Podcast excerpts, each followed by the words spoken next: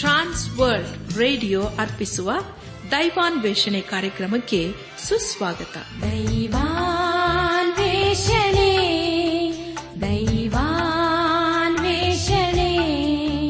ದೈವಾನ್ವೇಷಣೆ ದೈವಾನ್ವೇಷಣೆ. ಬನ್ನಿ ಪ್ರಿಯರೇ, ದೇವರ ವಾಕ್ಯವನ್ನು ಧ್ಯಾನ ಮಾಡುವ ಮುನ್ನ ಕರ್ತನ ಸಮ್ಮುಖದಲ್ಲಿ ನಮ್ಮನ್ನು ನಾವು ತಗ್ಗಿಸಿಕೊಂಡು, ನಮ್ಮ ಶಿರವನ್ನು ಭಾಗಿಸಿ, ನಮ್ಮ ಕಣ್ಣುಗಳನ್ನು ಮುಚ್ಚಿಕೊಂಡು ದೀನತೆಯಿಂದ ಪ್ರಾರ್ಥನೆ ಮಾಡೋಣ. ನಮ್ಮನ್ನು ಬಹಳವಾಗಿ ಪ್ರೀತಿ ಮಾಡಿ ಸಾಕಿ ಸಲಹುವ ನಮ್ಮ ರಕ್ಷಕನಲ್ಲಿ ತಂದೆಯಾದ ದೇವರೇ, ನಿನ್ನ ಪರಿಶುದ್ಧವಾದ ನಾಮವನ್ನು ಕೊಂಡಾಡಿ ಹಾಡಿ ಸ್ತುತಿಸುತ್ತೇವೆ. ಕರ್ತನೆ, ನೀನು ನಮ್ಮ ಬಾಳಿನ ಉದ್ದಕ್ಕೂ ನಂಬಿಕಸ್ಥನಾಗಿದ್ದುಕೊಂಡು, ನಮ್ಮ ಬಾಳೆಂಬ ನೌಕೆಯಲ್ಲಿ ನೀನೆ ನಾವಿಕನಾಗಿದ್ದುಕೊಂಡು ಎಲ್ಲಾ ಸ್ಥಿತಿಗತಿಗಳಲ್ಲಿ ಕೈಡು ನಡೆಸುತ್ತಾ ಬಂದಿರುವುದಕ್ಕಾಗಿ ನಿನ್ನನ್ನು ಕೊಂಡಾಡುತ್ತೇವೆ. ಕರ್ತನೆ, ದೇವಾದಿದೇವನೇ, ಈ ದಿನ ವಿಶೇಷವಾಗಿ ಎಲ್ಲ ಚಿಕ್ಕ ಮಕ್ಕಳನ್ನು ನಿನ್ನ ಹಸ್ತಕ್ಕೊಪ್ಪಿಸ್ತೇವೆ. ನೀನು ಅವರಿಗೆ ಬೇಕಾದಂತಹ ಜ್ಞಾನ, ವಿವೇಕ, ತಿಳುವಳಿಕೆ, ಆರೋಗ್ಯವನ್ನು ಕೊಟ್ಟು ಅವರ ಭವಿಷ್ಯತ್ತನ್ನು, ಅವರ ವಿದ್ಯಾಭ್ಯಾಸವನ್ನು ನೀನೇ ಆಶೀರ್ವದಿಸು. ಅವರು ತಮ್ಮ ಈ ಪುಟ್ಟ ವಯಸ್ಸಿನಲ್ಲಿ ನಿನ್ನ ವಾಕ್ಯಕ್ಕೆ ವಿಧೇಯರಾಗಿ ಜೀವಿಸುತ್ತಾ ನಿನ್ನ ಆಶೀರ್ವಾದಕ್ಕೆ ಪಾತ್ರರಾಗಲು ದಯ ತೋರಿಸು. ಎಲ್ಲ ಘನ ಮಾನ ಮಹಿಮೆ ನಿನಗೆ ಮಾತ್ರ ಸಲ್ಲಿಸುತ್ತಾ ನಮ್ಮ ಪ್ರಾರ್ಥನೆ ಸ್ತುತಿ ಸ್ತೋತ್ರಗಳನ್ನು ನಮ್ಮ ಒಡೆಯನು, ನಮ್ಮ ರಕ್ಷಕನು, ಲೋಕ ವಿಮೋಚಕನೂ ಆದ ಯೇಸು ಕ್ರಿಸ್ತನ ದಿವ್ಯ ನಾಮದಲ್ಲಿ ಸಮರ್ಪಿಸಿಕೊಳ್ಳುತ್ತೇವೆ ತಂದೆಯೇ, ಆಮೇನ್.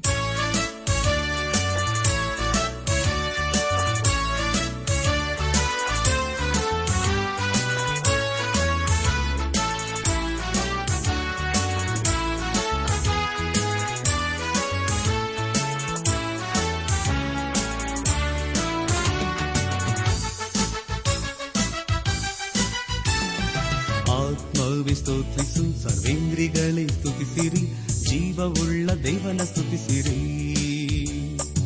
ಆತ್ಮವಿ ಸ್ತುತಿಸು, ಸರ್ವೇಂದ್ರಿಗಳೇ ಸ್ತುತಿಸಿರಿ, ಜೀವವುಳ್ಳ ದೇವನ ಸ್ತುತಿಸಿರಿ.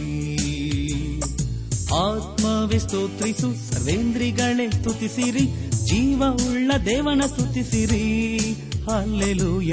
ಆತ್ಮವಿ ಸ್ತುತಿಸು, ಸರ್ವೇಂದ್ರಿಗಳೇ ಸ್ತುತಿಸಿರಿ, ಜೀವವುಳ್ಳ ದೇವನ ಸ್ತುತಿಸಿರಿ.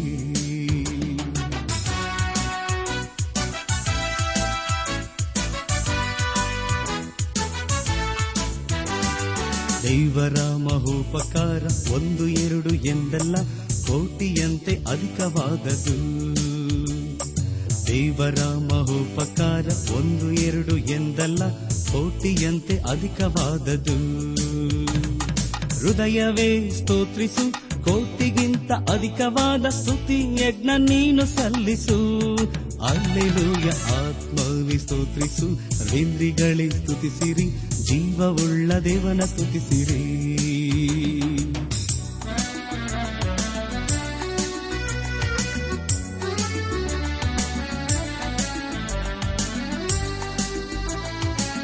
ಸಮಸ್ತ ಪ್ರಜೆಗಳೇ, ಭೂಮಿಯ ನಿವಾಸಿಗಳೇ, ನನ್ನೊಡನೆ ದೇವನ ಸ್ತುತಿಸಿರಿ. ಸಮಸ್ತ ಪ್ರಜೆಗಳೇ, ಭೂಮಿಯ ನಿವಾಸಿಗಳೇ, ನನ್ನೊಡನೆ ದೇವನ ಸ್ತುತಿಸಿರಿ. ಪಂಜರದಲ್ಲಿ ಸಿಕ್ಕಿಕೊಂಡ ಪಕ್ಷಿಯಂತೆ ಇರುವ ನಮ್ಮ ವಿಮೋಚಿಸಿದ ದೇವನ ಸ್ತುತಿಸಿರಿ. ಅಲ್ಲೆಲೂಯ. ಆತ್ಮವೇ ಸ್ತುತಿಸು, ಸರ್ವೇಂದ್ರಿಗಳೇ ಸ್ತುತಿಸಿರಿ, ಜೀವವುಳ್ಳ ದೇವನ ಸ್ತುತಿಸಿರಿ.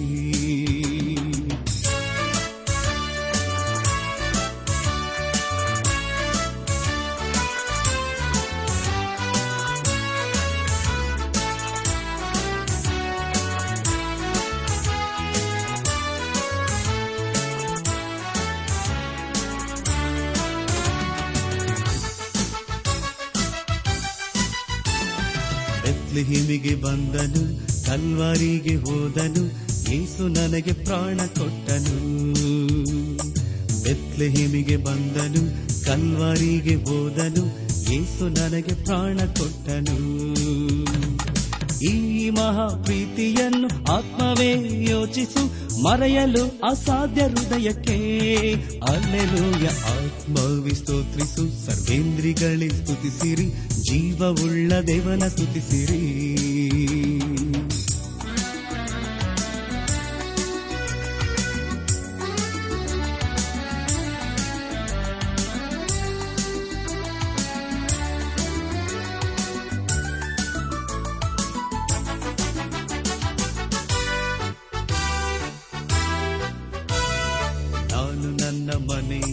ಹೊಗಳಿಯಾರಾಧಿಸುವೆವು, ಯೇಸುವನ್ನೇ ಸೇವಿಸುವೆವು.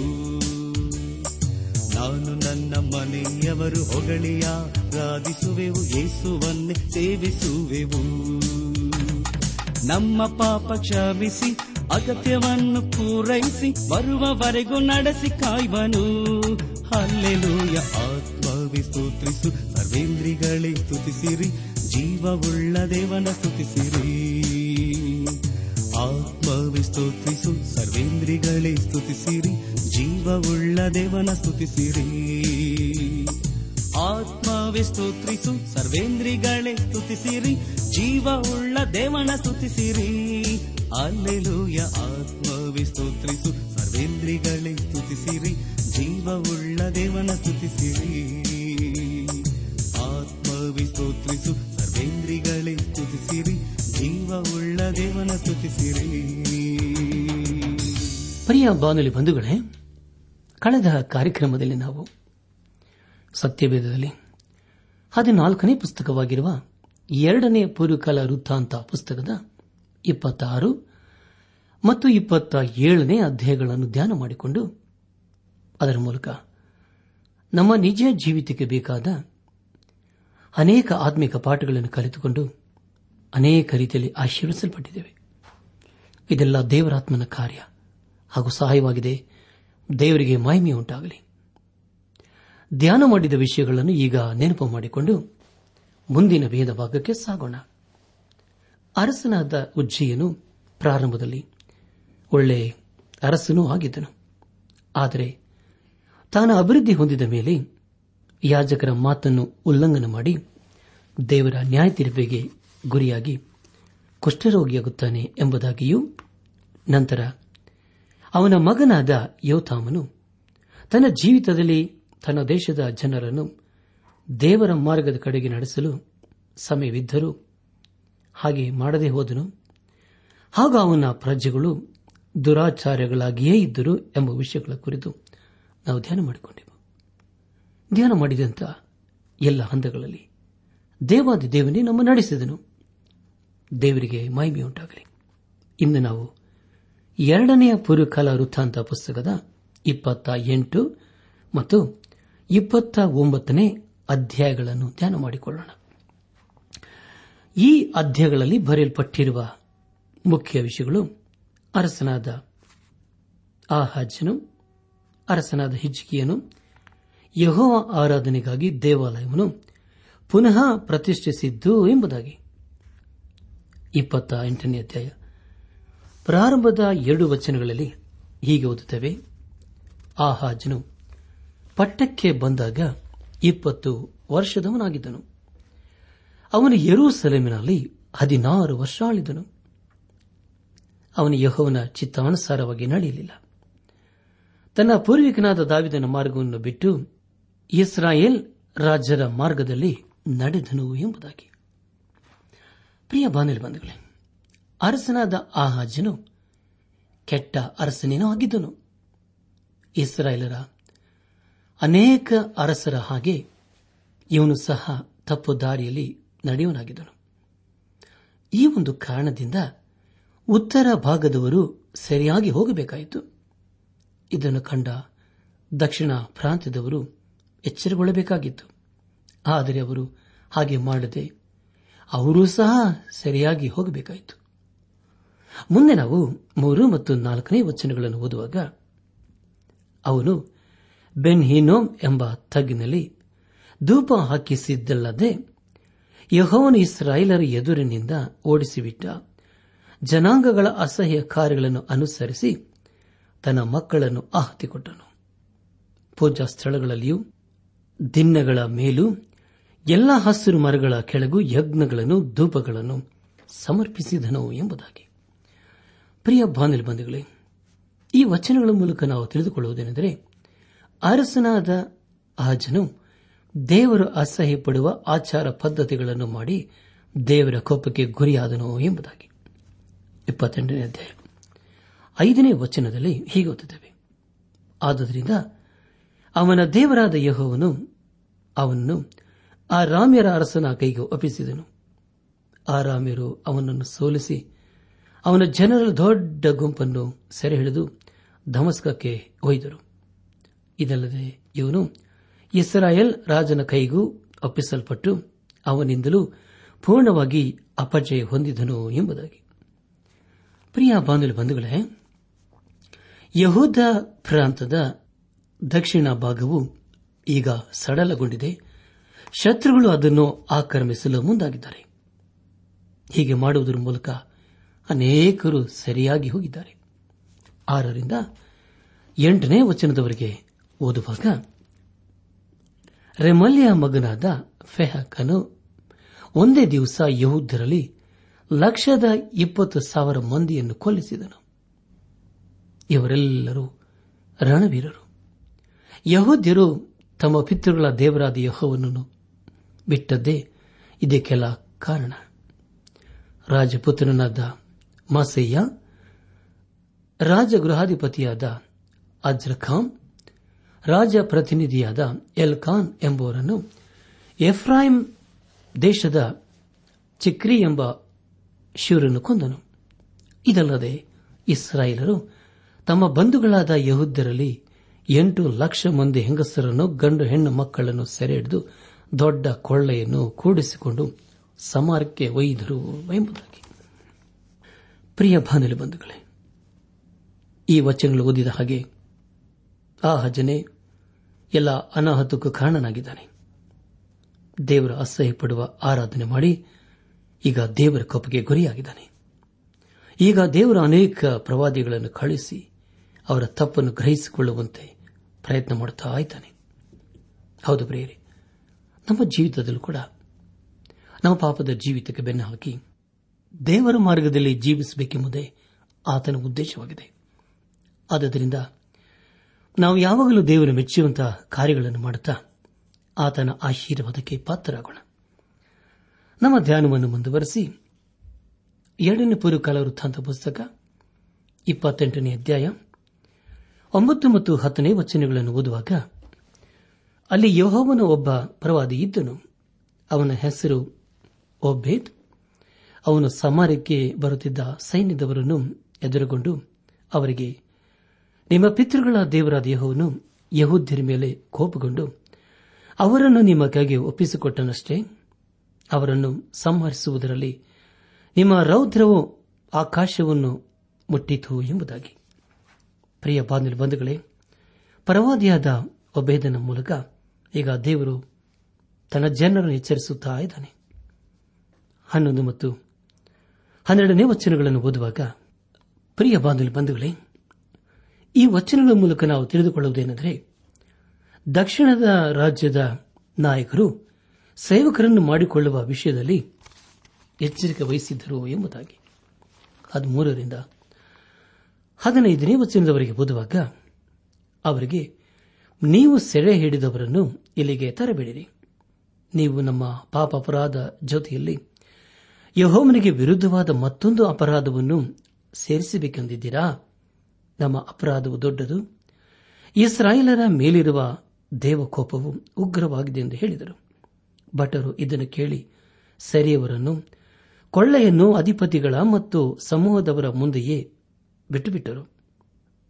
ಆಗ ಮೇಲೆ ಹೇಳಿದ ಮನುಷ್ಯರು ಎದ್ದು ಬಂದು ಸೆರೆಯವರಲ್ಲಿ ಬೆತ್ತಲೆಯಾದವರೆಲ್ಲರಿಗೆ ಕೊಳ್ಳೆಯಿಂದ ಉಡುವುದಕ್ಕೆ ಬಟ್ಟೆಗಳನ್ನು, ಕಾಲಿಗೆ ಕೆರೆಗಳನ್ನು ಕೊಟ್ಟು ಅನ್ನಪಾನಗಳನ್ನಿತ್ತು ತೈಲ ಹಚ್ಚಿ ಬಳಲಿ ಹೋದವರನ್ನು ಕತ್ತೆಗಳ ಮೇಲೆ ಕುಳ್ಳಿರಿಸಿ ಎಲ್ಲರನ್ನೂ ಯೆರಿಕೋ ಎಂಬ ಖರ್ಜೂರ ನಗರಕ್ಕೆ ಕರ್ಕೊಂಡು ಹೋಗಿ ಅವರ ಬಂಧುಗಳ ಹತ್ತಿರ ಬಿಟ್ಟು ಸಮಾರಕ್ಕೆ ಹಿಂದಿರುಗಿದರು ಎಂಬುದಾಗಿ. ಪ್ರಿಯ ಬಾಂಧವ ಬಂಧುಗಳೇ, ಈಗ ಅವರು ಸೆರೆಯಿಂದ ತಪ್ಪಿಸಿಕೊಂಡು ತಮ್ಮ ಮನೆಗಳಿಗೆ ಸೇರಿಕೊಂಡಿದ್ದಾರೆ. ದಕ್ಷಿಣ ರಾಜ್ಯದವರು ಈಗ ಸಮಸ್ಯೆಯಲ್ಲಿದ್ದಾರೆ. ಈ ಒಂದು ಸ್ಥಿತಿಯಲ್ಲಿ ದೇವರು ಅವರ ಮಧ್ಯೆ ಪ್ರವೇಶಿಸದಿದ್ದರೆ ಇಡೀ ದೇಶವೇ ಹಾಳಾಗುತ್ತಿತ್ತು. ಹದಿನಾರರಿಂದ ಹದಿನೆಂಟನೇ ವಚನದವರೆಗೆ ಓದುವಾಗ, ಆ ಕಾಲದಲ್ಲಿ ಅರಸನಾದ ಆಹಾಜನು ತನಗೆ ಸಹಾಯ ಮಾಡಬೇಕೆಂದು ಅಶ್ಶೂರ್ಯದ ರಾಜರನ್ನು ದೂತರ ಮುಖಾಂತರ ಬೇಡಿಕೊಂಡನು. ಯಾಕೆಂದರೆ ಏದೋಮ್ಯರು ಯಹೂದ್ಯರ ಮೇಲೆ ತಿರುಗಿ ಯುದ್ಧಕ್ಕೆ ಬಂದು ಅವರನ್ನು ಸೋಲಿಸಿ ಅನೇಕ ಅನೇಕರನ್ನು ಸೆರೆವೊಯ್ದಿದ್ದರು. ಫಿಲಿಷ್ಟಿಯರು ಯಹೂದದ ಇಳಕಲಿನ ಪ್ರದೇಶದ ಮತ್ತು ದಕ್ಷಿಣ ಪ್ರಾಂತದ ಪಟ್ಟಣಗಳ ಮೇಲೆ ಬಿದ್ದು ಬೆತ್ಫೆಮೇಶ್, ಅಯಲೋಗ್, ಗೆದೆರೋತ್ ಇವುಗಳನ್ನು, ಸೊಖೋ, ತಿಮ್ನ, ಗಿಬ್ಜೋ ಇವುಗಳನ್ನು ಇವುಗಳಿಗೆ ಸೇರಿದ ಗ್ರಾಮಗಳನ್ನು ಸ್ವಾಧೀನ ಮಾಡಿಕೊಂಡು ಅವುಗಳಲ್ಲಿ ವಾಸವಾಗಿದ್ದರು ಎಂಬುದಾಗಿ. ನನ್ನ ಆತ್ಮಿಕ ಸಹೋದರ ಸಹೋದರಿಯರೇ, ದೇವರು ತನ್ನ ಕೃಪೆಯ ಹಸ್ತವನ್ನು ದೂರ ಮಾಡುವುದಾದರೆ ಸ್ಥಿತಿ ಭಯಂಕರವಾಗಿರುತ್ತದೆ. ಇಲ್ಲಿ ಆದಂಥದ್ದು ಅದೇ ಆಗಿದೆ. ಇಸ್ರಾಯೇಲರ ಪಾಪವೇ ಅದಕ್ಕೆ ಕಾರಣವಾಗಿತ್ತು. ಪ್ರಿಯರೇ, ಪಾಪವು ನಮ್ಮ ಜೀವಿತದಲ್ಲಿ ಇರುವವರಿಗೆ ಸಮಾಧಾನ ಇರುವುದೇ ಇಲ್ಲ. ಮುಂದೆ ಅರಸನಾದ ಆಹಾಜನು ಮತ್ತೊಂದು ದೊಡ್ಡ ತಪ್ಪನ್ನು ಮಾಡುತ್ತಾನೆ. ದೇವರ ಕಡೆಗೆ ತಿರುಗುವುದಕ್ಕೆ ಬದಲಾಗಿ ಮನುಷ್ಯರನ್ನು ಆಶ್ರಯಿಸಿಕೊಳ್ಳುತ್ತಾನೆ. ಇಪ್ಪತ್ತೆಂಟನೇ ಅಧ್ಯಾಯ ಇಪ್ಪತ್ತು ಮತ್ತು ಇಪ್ಪತ್ತೊಂದನೇ ವಚನಗಳಲ್ಲಿ ಹೀಗೆ ಓದುತ್ತೇವೆ. ಅಶ್ಶೂರದ ಅರಸನಾದ ತಿಗ್ಲತ್ ತಿಫೆಲೇಸರನು ಬಂದು ಅವನಿಗೆ ನೆರವಾಗುವುದಕ್ಕೆ ಬದಲಾಗಿ ಅವನನ್ನು ಕುಗ್ಗಿಸಿದನು. ಆಹಾಜನು ಯೆಹೋವನ ಆಲಯದ ಅರಮನೆಯ ಪ್ರಭುಗಳ ಆಸ್ತಿಯನ್ನು ಸೂರೆ ಮಾಡಿಕೊಂಡು ಹೋಗಿ ಅಶ್ಶೂರದ ಅರಸನಿಗೆ ಕಾಣಿಕೆಯನ್ನಾಗಿ ಕೊಟ್ಟರೂ ಅವನಿಂದ ಏನೂ ಸಹಾಯವಾಗಲಿಲ್ಲ ಎಂಬುದಾಗಿ. ಪ್ರಿಯರೇ, ಆಹಾಜನು ದೇವರಿಗಿಂತಲೂ ಮನುಷ್ಯರನ್ನು ಆಶ್ರಯಿಸಿಕೊಳ್ಳುತ್ತಾನೆ. ದೇವರ ಕಡೆಗೆ ತಿರುಗಿಕೊಳ್ಳುವುದಕ್ಕೆ ಬದಲಾಗಿ ಈಗ ಲೋಕದ ಕಡೆಗೆ ತಿರುಗಿದ್ದಾನೆ. ಆದರೆ ಪ್ರಿಯರೇ, ಸತ್ಯವೇದವು ಹೇಳುವುದೇನೆಂದರೆ, ಮನುಷ್ಯರನ್ನು ನೆಚ್ಚಿಕೊಳ್ಳಬೇಡಿರಿ. ಅವನು ಸಹಾಯ ಮಾಡುವ ಶಕ್ತನಲ್ಲ. ಸಹಾಯವು ದೇವರಿಂದ ಮಾತ್ರ ಬರುತ್ತದೆ ಎಂಬುದಾಗಿ. ಇಪ್ಪತ್ತೆಂಟನೇ ಅಧ್ಯಾಯ ಇಪ್ಪತ್ತ ಏಳನೇ ವಚನವನ್ನು ಓದುವಾಗ, ಅವನು ತನ್ನ ಪಿತೃಗಳ ಬಳಿಗೆ ಸೇರಲು ಅವನನ್ನು ಇಸ್ರಾಯೇಲ್ ರಾಜ ಸ್ಮಶಾನದಲ್ಲಿ ಹೂಣಿಡದೆ ಯೆರೂಸಲೇಮ್ ಪಟ್ಟಣದೊಳಗಣ ಒಂದು ಸ್ಥಳದಲ್ಲಿ ಹೂಣಿಟ್ಟರು. ಅವನಿಗೆ ಬದಲಾಗಿ ಅವನ ಮಗನಾದ ಹಿಜ್ಕೀಯನು ಅರಸನಾದನು ಎಂಬುದಾಗಿ. ಪ್ರಿಯ ಬಾಂಧವ್ಯ ಬಂಧುಗಳೇ, ಇಲ್ಲಿ ಆಹಾಜನ ಚರಿತ್ರೆ ಮುಗಿದು ಹೋಯಿತು. ಈಗ ನಾವು ಇಪ್ಪತ್ತೆಂಟನೇ ಅಧ್ಯಾಯವನ್ನು ಮುಗಿಸಿ ಇಪ್ಪತ್ತ ಒಂಬತ್ತನೇ ಅಧ್ಯಾಯದ ಕಡೆಗೆ ನಮ್ಮ ಗಮನವನ್ನು ಹರಿಸೋಣ. ಪ್ರಿಯರೇ, ದೇಶವು ಇಂಥ ಹೀನಾಯ ಸ್ಥಿತಿಯಲ್ಲಿರುವಾಗ ಹಿಜ್ಕೀಯನು ಅರಸನಾಗಿ ಬರುತ್ತಾನೆ. ಅದು ಜನರಿಗೆ ನಿರೀಕ್ಷೆಯಾಯಿತು. ಇಪ್ಪತ್ತೊಂಬತ್ತನೇ ಅಧ್ಯಾಯ ಮೊದಲನೇ ವಚನದಲ್ಲಿ ಹೀಗೆ ಓದುತ್ತೇವೆ. ಹಿಜ್ಕೀಯನು ಪಟ್ಟಕ್ಕೆ ಬಂದಾಗ ಇಪ್ಪತ್ತೈದು ವರ್ಷದವನಾಗಿದ್ದನು. ಅವನು ಯೆರೂಸಲೇಮಿನಲ್ಲಿ ಇಪ್ಪತ್ತೊಂಬತ್ತು ವರ್ಷ ಆಳಿದನು. ಜಖರನ ಮಗಳಾದ ಅಬಿಯಾ ಎಂಬಾಕೆಯು ಅವನ ತಾಯಿ ಎಂಬುದಾಗಿ. ಪ್ರಿಯ ಬಾಂಧವ್ಯ ಬಂಧುಗಳೇ, ಈ ವಚನದಲ್ಲಿ ತಾಯಿ ಹಾಗೂ ಅಜ್ಜನ ವಿಷಯದಲ್ಲಿ ಬರೆಯಲಾಗಿದೆ. ತಂದೆಯ ವಿಷಯದಲ್ಲಿ ಬರೆದಿಲ್ಲ. ಹಿಜ್ಕೀಯನ ಅಭಿವೃದ್ಧಿಗೆ ಭಕ್ತಿವಂತಳಾದ ತಾಯಿ ಹಾಗೂ ಅಜ್ಜನೇ ಕಾರಣಕರ್ತರಾಗಿದ್ದರು.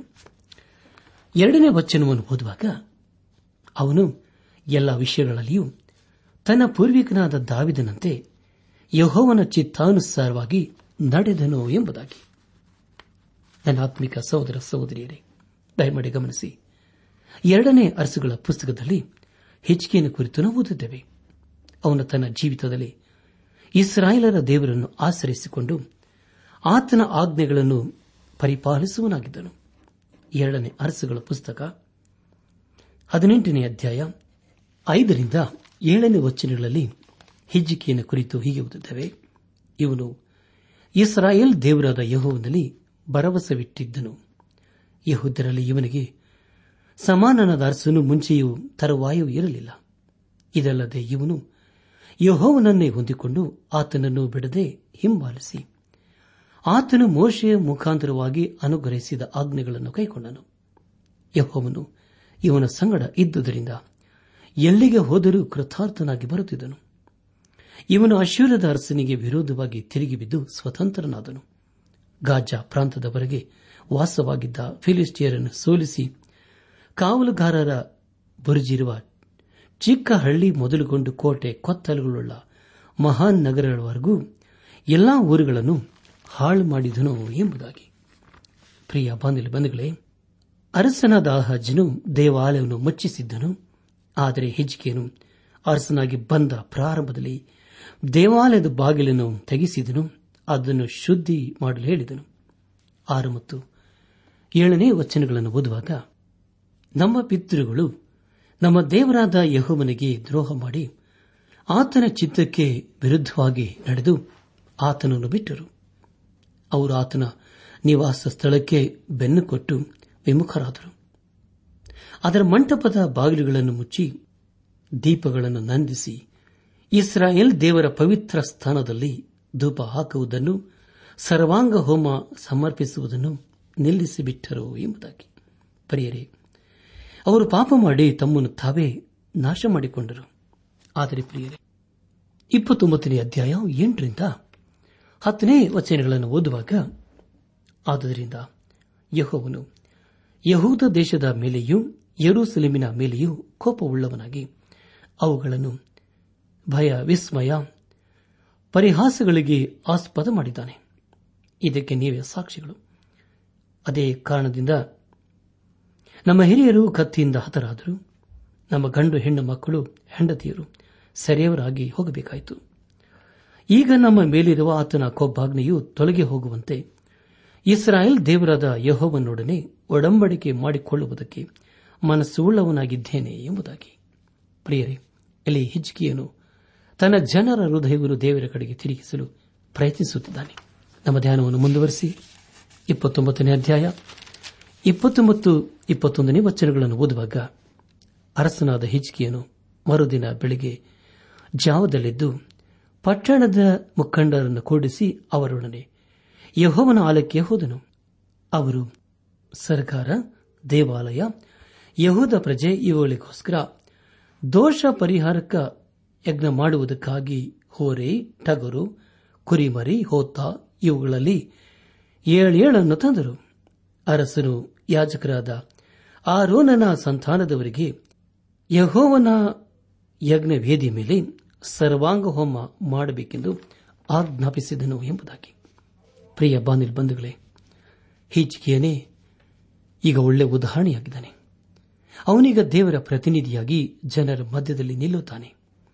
ಯಾಜಕರು ಯಜ್ಞಗಳನ್ನು ಅರ್ಪಿಸುತ್ತಾರೆ. ದೇವಾಲಯದಲ್ಲಿ ಮತ್ತೆ ವಾದ್ಯಗಳು ಮೊಳಗುತ್ತವೆ. ಎಲ್ಲ ಜನರು ಸೇರಿ ದೇವರಿಗೆ ಸ್ತೋತ್ರ ಸಲ್ಲಿಸುತ್ತಾ ಆರಾಧಿಸುತ್ತಾರೆ. ಕೊನೆಯದಾಗಿ ಎರಡನೇ ಪೂರ್ವಕಾಲ ವೃತ್ತಾಂತ ಪುಸ್ತಕ ಇಪ್ಪತ್ತೊಂಬತ್ತನೇ ಅಧ್ಯಾಯ ಮೂವತ್ತ ಆರನೇ ವಚನವನ್ನು ಓದುವಾಗ, ಹೀಗೆ ಯೆಹೋವನ ಆಲಯದ ಸೇವಾ ಕ್ರಮವು ಪುನಃಸ್ಥಾಪಿತವಾಯಿತು.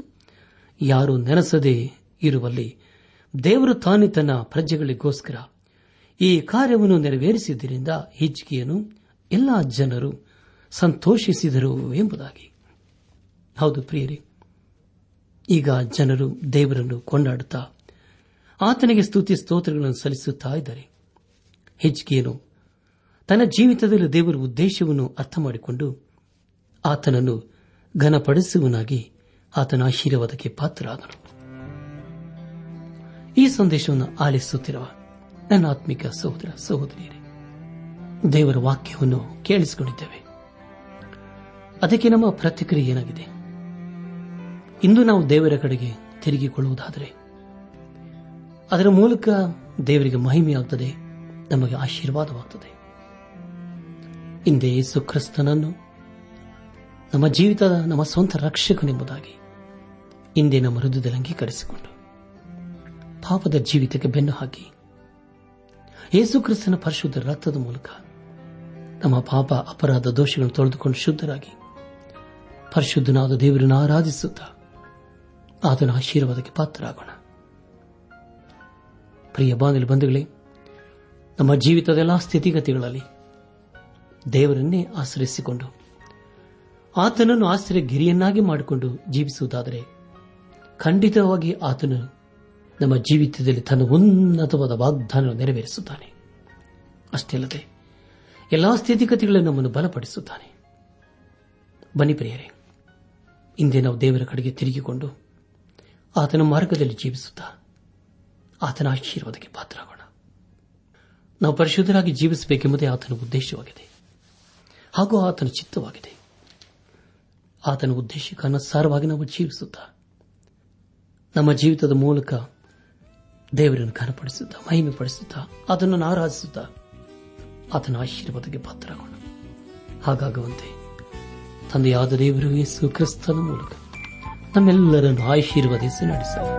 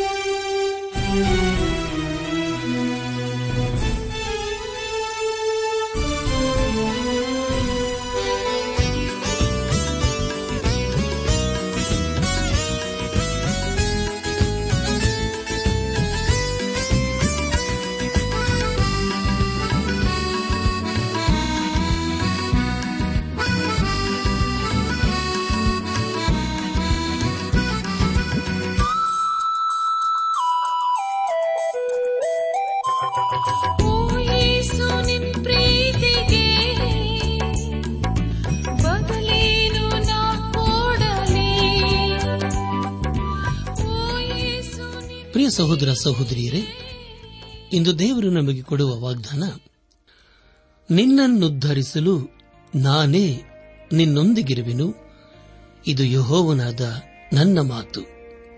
ಯೆರೆಮೀಯ ಒಂದು ಹತ್ತೊಂಬತ್ತು.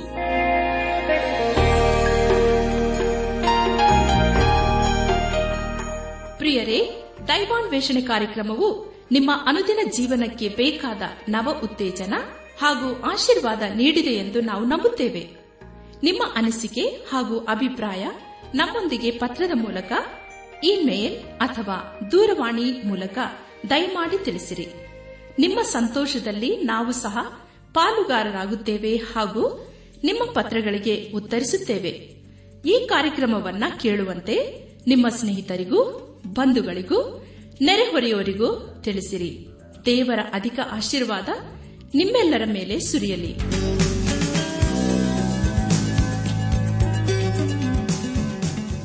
ನಮ್ಮ ವಿಳಾಸ: ದೈವಾನ್ ವೇಷಣೆ, ಟ್ರಾನ್ಸ್ ವರ್ಲ್ಡ್ ರೇಡಿಯೋ ಇಂಡಿಯಾ, ಟಪಾಲು ಪೆಟ್ಟಿಗೆ ನಾಲ್ಕು ಮೂರು ಎರಡು ಸೊನ್ನೆ, ಬೆಂಗಳೂರು ನಲವತ್ಮೂರು. ದೈವಾನ್ ವೇಷಣೆ, Trans World radio India, post box four three two zero, Bangalore forty three. ದೂರವಾಣಿ ಸಂಖ್ಯೆ ಒಂಬತ್ತು ಎಂಟು ನಾಲ್ಕು ಐದು ಆರು ಒಂದು ಆರು ನಾಲ್ಕು ಒಂದು ಎರಡು. ನಮ್ಮ ಇಮೇಲ್ ವಿಳಾಸ Kannada TTB at radio eight eight two dot com. ನಮಸ್ಕಾರ ಪ್ರಿಯರೇ.